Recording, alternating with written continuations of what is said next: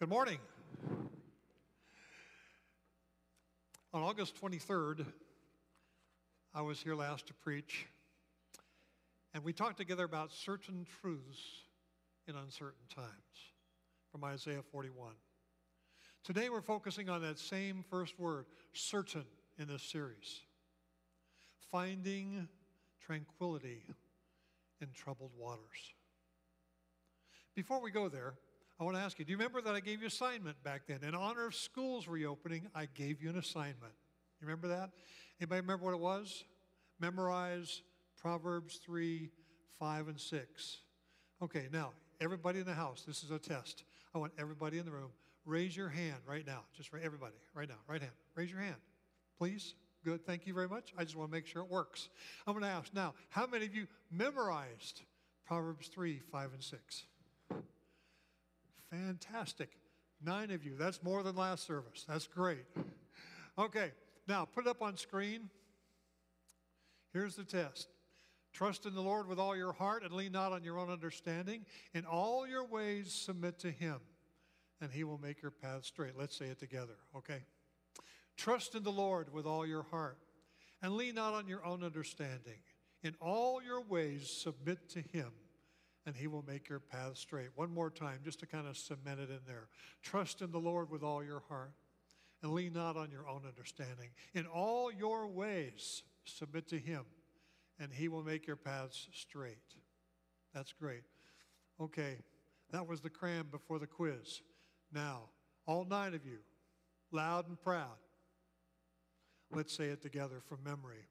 And if you didn't raise your hand and you know it, you join with us, okay? Here we go. Trust in the Lord with all your heart, and do not lean on your own understanding. In all your ways, submit to Him, and He will make your path straight. Words to live by, words to build a marriage on.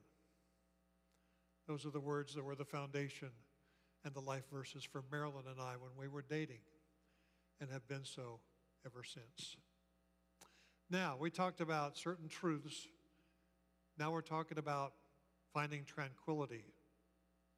Now, by the way, good job on that for all nine of you. Uh, and there are no assignments today. You can breathe a sigh of relief. Maybe you've heard this phrase before. I'm pretty sure you have. In this life, there is nothing certain but death and taxes. I'm always curious where did that line or those kinds of lines come from? It actually originated in a play, a stage play in England in 1716. It has been wrongly attributed to Mark Twain, who himself said a lot of witty things, but it's never been recorded that he said it. Benjamin Franklin quoted it. But I love what Will Rogers did. He kind of put an interesting twist on it. He suggested the only difference between death and taxes is that death doesn't get worse every time Congress meets. There's something to think about there. Certain is something we know for sure. The Bible is filled with awesome promises from God. No matter which translation you have, the numbers may vary a bit. But in the English translations of the Bible, probably over 750 times in your translation, you'll find the word certain. Certain. In Moses' day, the Israelites were in slavery in Egypt. They helped build the pyramids and all of that.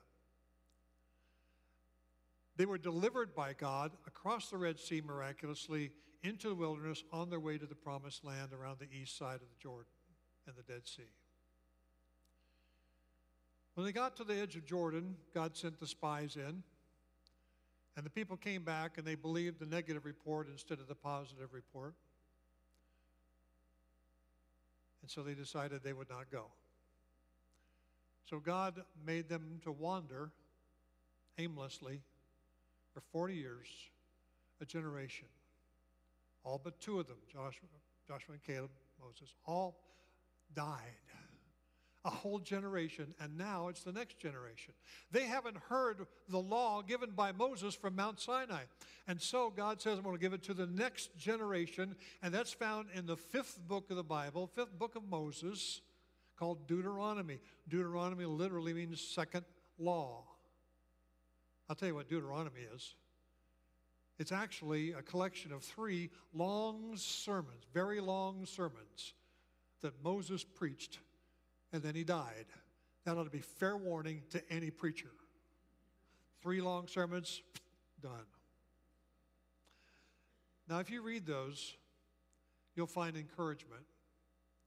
And I want to give you just four lines from different verses in that book addressed to the next generation. Deuteronomy 4:39. Here we go. So today be certain and keep the knowledge deep in your hearts that the Lord is God.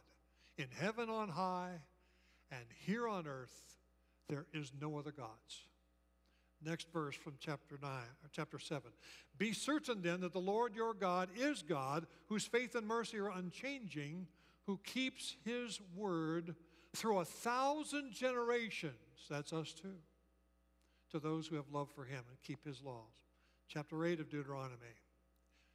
And it is certain that if any time you are turned away from the Lord your God and go after other gods to be their servants, to give them worship, destruction will overtake you. And the last one, Deuteronomy 15. Only be certain to obey the voice of the Lord your God. Carefully observe these commands that I'm commanding you today. Certain. But for a lot of people, life is terribly uncertain. And the circumstances we find ourselves in now, terribly uncertain for a lot of people. Dreams unfilled, expectations unmet, hopes dashed. Many people have no grand purpose or meaning or life goal. Others may have a goal, but it's the wrong one, and it turns out that it's perhaps meaningless at the end. It's kind of like the guy who, who was working and struggling so hard, climbing the ladder of success, finally got to the top and found it was leaning against the wrong building. Emptiness, spent in the wrong effort. People pursue pleasure, power, possessions. But I want to tell you today far more important than any or all of those together is purpose. Purpose. Really? Why? Proverbs 21, verse 17. Look at this. You're addicted to thrills? How sad. What an empty life. Why? Because the pursuit of pleasure is never satisfied. That's worth thinking about. Others spend a lifetime accumulating wealth. Nothing wrong with that at all. And yes, saving and stewardship are important for you and for your children and for your grandchildren. To learn them early and to practice them diligently and to practice good things regarding money. But remember, having more to live with is nothing compared to having more to live for. I recently read the two greatest days of a person's life is the day they're born and the day they find out why. In the Corinthian letter, actually in verse 21, whoever the two greatest days are like this. Whoever pursues righteousness and love finds life, prosperity, and honor. Think about it. There are a lot of people that are pursuing life and prosperity and honor. They would give anything to live longer. I visited with a couple of dear friends of mine just yesterday, and she has found out she has cancer. Very limited time. Pursue life and pursue prosperity and pursue honor. It doesn't work. But if you pursue righteousness and love, you will get prosperity, life, and honor. That's an interesting irony. Matthew 6:33 reminds us in different words the same thing. Seek first the kingdom of God and his righteousness, and all these other things will be added to you. Okay, let's get into the heart of the message. That's all introduction, free stuff. Here we go. Turn to Matthew. Want you to open your Bible to Matthew chapter 14. Bible or Bible app, Matthew 14, verse 22. We're going to follow along in these verses. And this is an interesting, true account.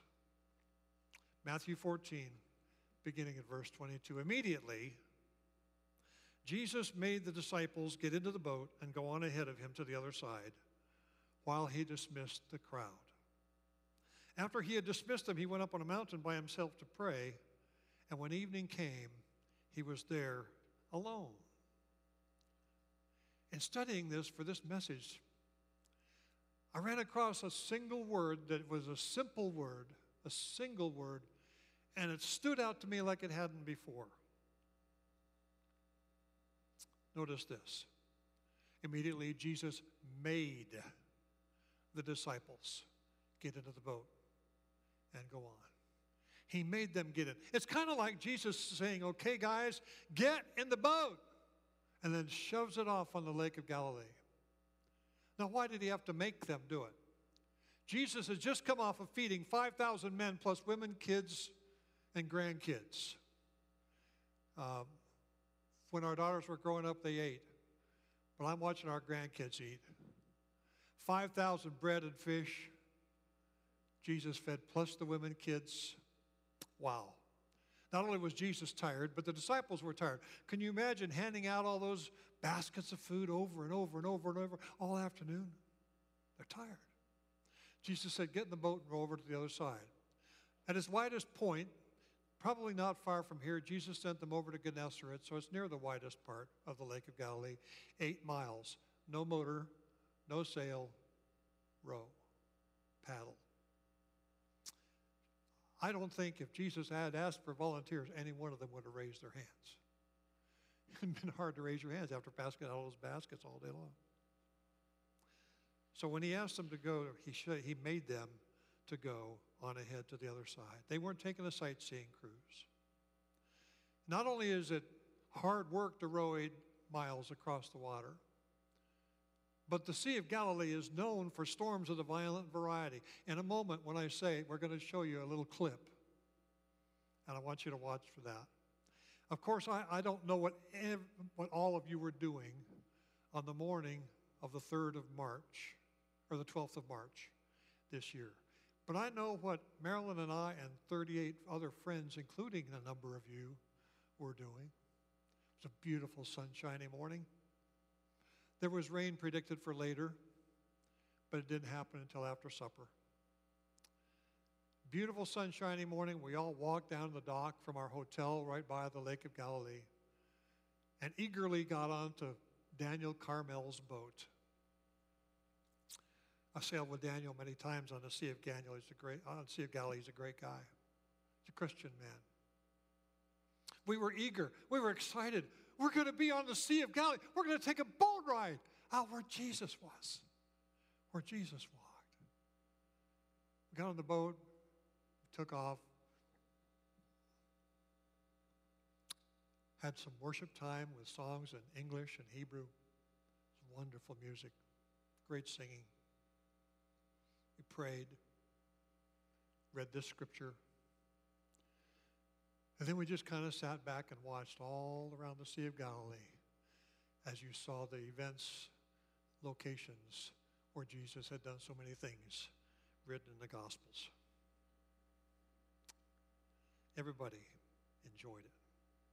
Then, after a great day of sightseeing in the lower Galilee, went back to the hotel and had dinner, retired to our rooms for the night. And all of a sudden, we started hearing this noise, this loud whistling, this roar. And it was wind that was whipping through the, the around the, the outer part of the, of the glass storm door or, or glass patio doors on our balconies of the hotel.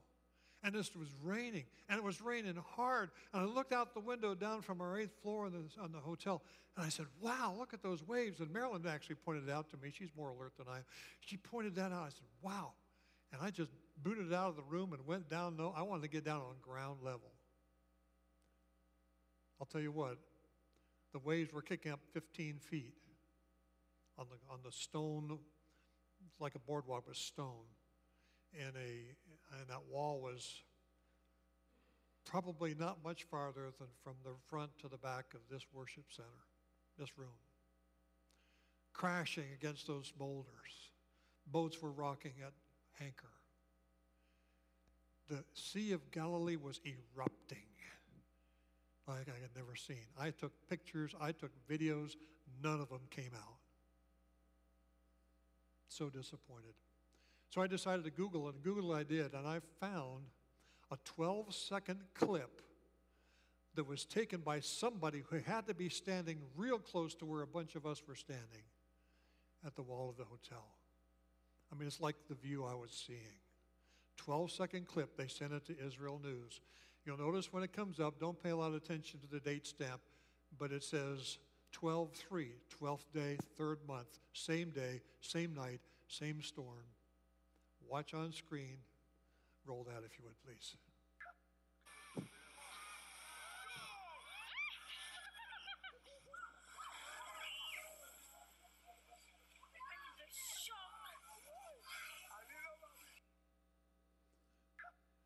The Kinneret is the locals' term and name for the Sea of Galilee.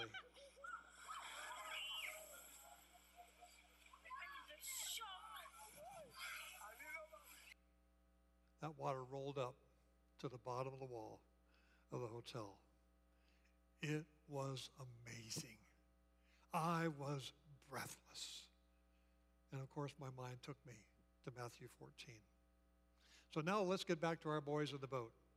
Jesus made them get in, get out of here, shove the boat away, and then he strolls up to the mountainside to have some quality time with the Father.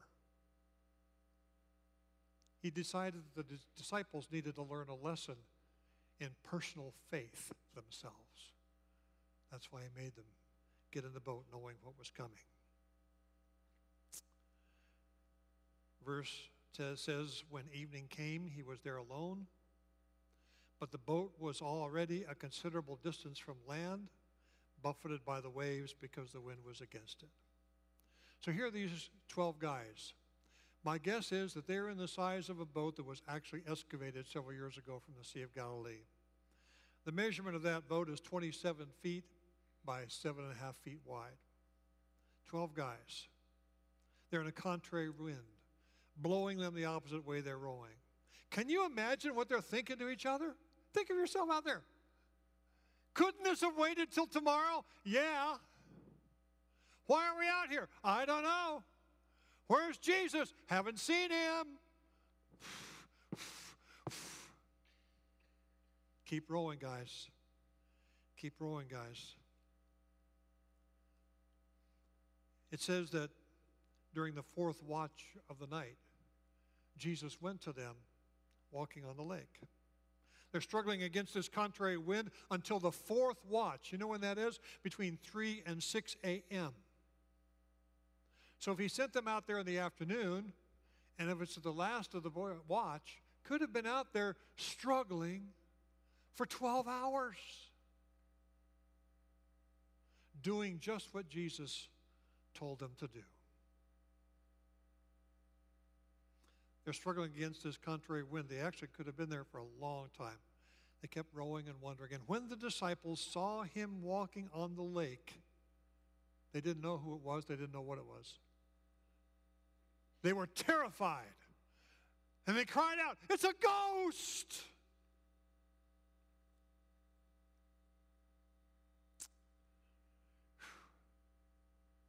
Jesus immediately said to them, Take courage. It is I. Don't be afraid. It is I can equally be translated, I am. Don't be afraid, I am. That sounds familiar, doesn't it? Go back to the book of Exodus, chapter 3. God wants to release his children from slavery in Egypt, and he sends Moses, who of late had become a sheep herder in Midian, and he grew, was being sent back to where he grew up in Egypt to deliver his people, to address Pharaoh and call for the liberation of all the slaves.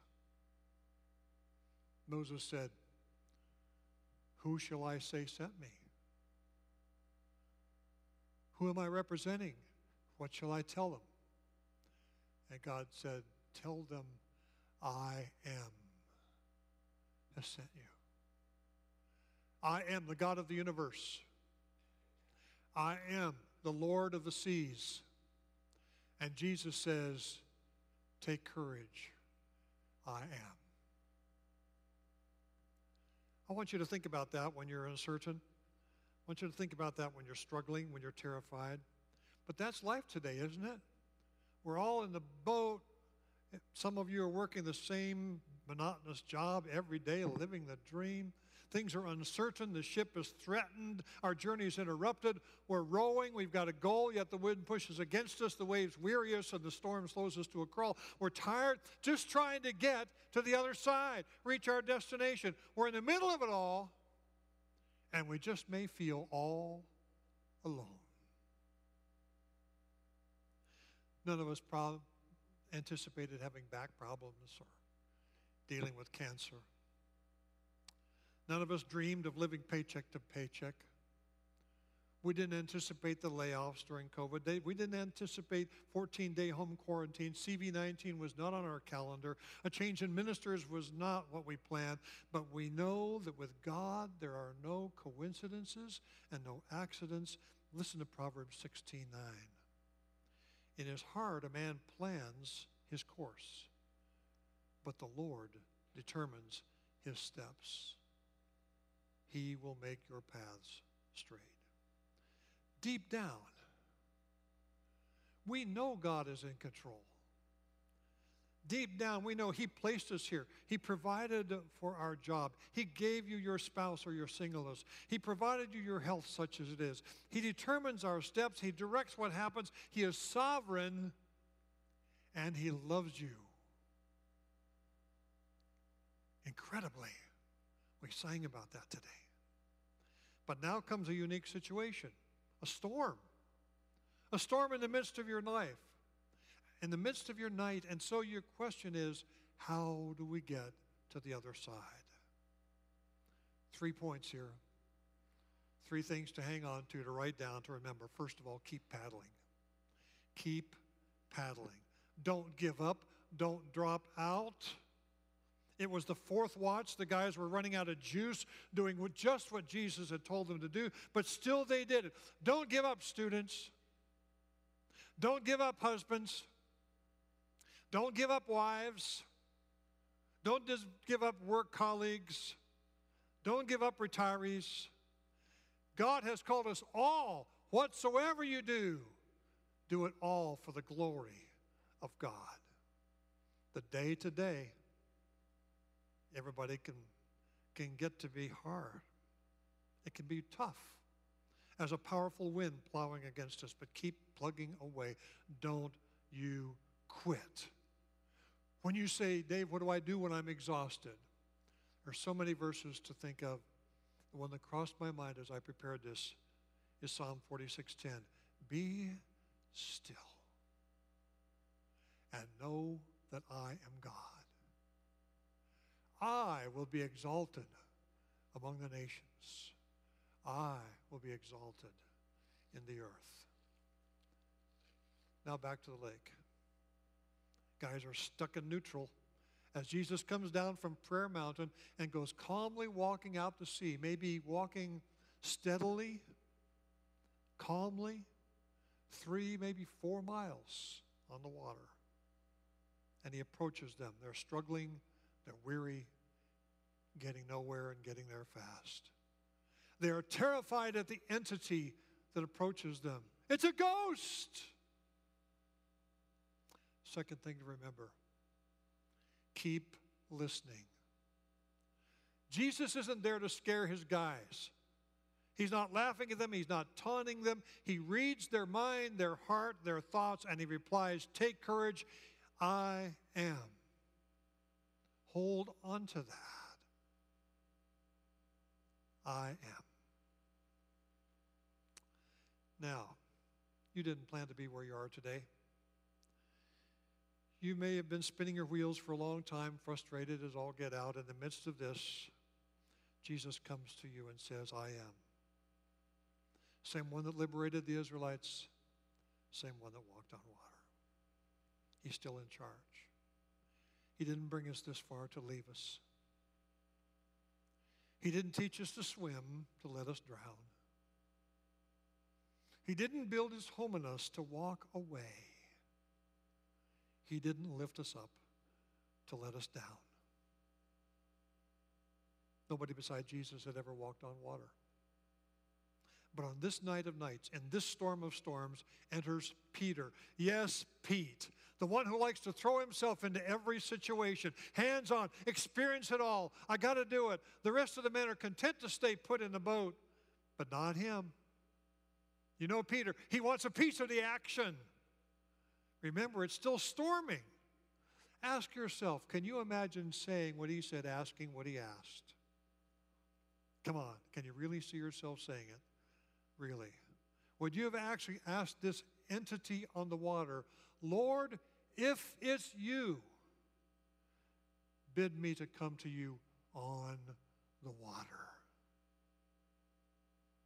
But you got to give Peter some credit. He didn't just jump in. He didn't just assume because Jesus could do it, he could do it. He asked for a word. He asked for a specific word, an invitation to do so. This is important. At worst, it would have been arrogant for him to try. At least it would have been ignorant for Peter to jump into that wild water without a word from Jesus, because the Bible teaches that the faith comes by hearing the word of God. And that's exactly what Peter was asking for a word from the Lord. Bid me come to you. So he seeks that promise. What about the other disciples? Were they lazy? Why didn't they ask the same thing? I don't know, but I do know people are different. Not everybody's the same temperament or personality. So Peter asked what Peter asked. So he did. I like Peter. I think more of us ought to be like Peter, asking God for the ability to do unbelievable, impossible things. Too many of us are afraid of going down. So we sit in our boat. We're secure knowing Jesus is here. All the disciples found comfort. I am was now with them. Peter takes it a step further. Ask God to help us go a step beyond, deeper than I've ever been. When you feel cautious about your Christianity, maybe you're afraid to witness, maybe you're afraid to fail. I want you to do what Pete did and seek the word from him. Don't go to the back of the boat and take a nap. Not now. Now it's time for us all to be at the front and stand together. The original here, word here, is a simple word, a simple word, a single word. And it has a sense of crispness to it, an urgency, a command. Peter said, Bid me come. Jesus answered, Come. took that first step outside the boat. And he walked on water. In a word, he encourages him and tells him to come. The Bible says, Come unto me, all you who are weary and heavy laden. I will give you rest. These guys were weary. They were burdened with the whole storm and the whole circumstance. I will give you rest. Come. Pete got out of the boat, walked on the water, came toward Jesus. Third point Yes, keep paddling, keep listening, and keep calling. With the word from Jesus, Peter steps out. Wow, I think. What faith. That's amazing, Peter. You did the impossible. Jesus had said we could do mountains with just a faith the size of a mustard seed. Back when I was young, you know, a lot of young ladies wore a mustard seed necklace, just a pendant A tiny mustard seed encased in some plastic that was probably overpriced and sold because it was popular. I don't know if they were exhibiting the same kind of faith or wanting to point to that or if it just looked cool. But they would wear this little mustard seed in glass or plastic around their neck. You have faith the size of a mustard seed, you can say to this mountain, move over there. Now, don't expect to get a successful landscaping business doing that, but I would suggest that it's a metaphor you can move the mountains in front of you with that kind of faith. And that's exactly what Peter did. He stepped on the water. We think, what a hero. Man, Pete, you did what nobody else could do. You did what I never would have thought I could ask to do. Great faith, Pete. Good job, is what we think. But listen, Listen to what Jesus said. When he saw the wind, he was afraid, beginning to sink. He cried out, Lord, save me! Desperation time. Immediately, Jesus reached out and caught him. He reached out and caught him. You have little faith, he said. You have little faith. Why did you doubt? Why did he? Well, Peter heard the wind. He worried about the water, and his fear engulfed his faith. The Bible says faith is being sure of what you do not see. Peter saw the winds and the waves, and he took his eyes off Jesus. He looked away and he slipped. Seconds after standing, he was sinking. He feared and he fell, just like us. Yes, Pete had a strong faith. He could have walked all the way to Jesus if he really had it last. Instead, his faith wasn't large, it was little. It wasn't lasting, it was limited, just like us. The name Peter means rock. I think it's interesting just to take a moment to sit back and watch that rock slipping into the water. It's a lesson in humility. 1 Corinthians 10, verse 12 says, If you are thinking you are standing strong, be careful that you do not fall. Aren't we always dependent upon God? And the answer is yes. As Peter slips into the depths, he calls out to the only person who can pull him out. And sometimes we get that sinking feeling. We're losing sight of Jesus in the midst of our storm. Maybe it's because we can't keep the commandments the way we want or the way we know we ought. We've done some things well, but sometimes it just seems things are out of control. Our real hope is in Peter's simple prayer. Keep calling that, Lord, save me. Lord, save me. Faith is only as strong as the object of which it's placed. There are two stools back there. They both look sturdy to me. But if one happened to be in a condition of repair and there was a major bolt pulled out of it right now looking for a replacement, and I walked back and sat on the one that was solid, that would be great. If I sat on the one that was not strong, I'd fall flat. Faith is only as strong as what you put it in. That's what you put it in. The object of our faith is not you. The object of our faith is not me. The object of our faith is not anyone else. It's not a minister. It's not an elder. It's Jesus. It's Jesus. Jesus responds to Peter's prayer. He reaches down and grabs the big fisherman underwater, going down, and pulls him out like a flopping fish. Then they both get in the boat. Hmm. And when they climbed into the boat, the wind died down. Then those who were in the boat worshiped him, saying, Truly, you are the Son of God. When we put our faith in Jesus and humbly repent before Him and turn over the control of our life to His Lordship, at our baptism, He puts us into the spiritual ship and He will keep us in it. Whether you're walking on the waves or sitting in the boat today, listen to the words of Jesus I am. Listen, by the cross we are saved, not from falling into the water, but from burning in a lake of fire. By the cross, we know that if we sink in sin, we can repent, and one day we, like him, will walk out of our tomb as well. And please don't make the mistake some people make. The issue is not, how can I walk on water? The issue is, how do I get safely to the other side? They all did. The answer, how? It's Jesus. He gets you there. That's tranquility in troubled waters. That's peace in the storm. Remember that word certain in this series.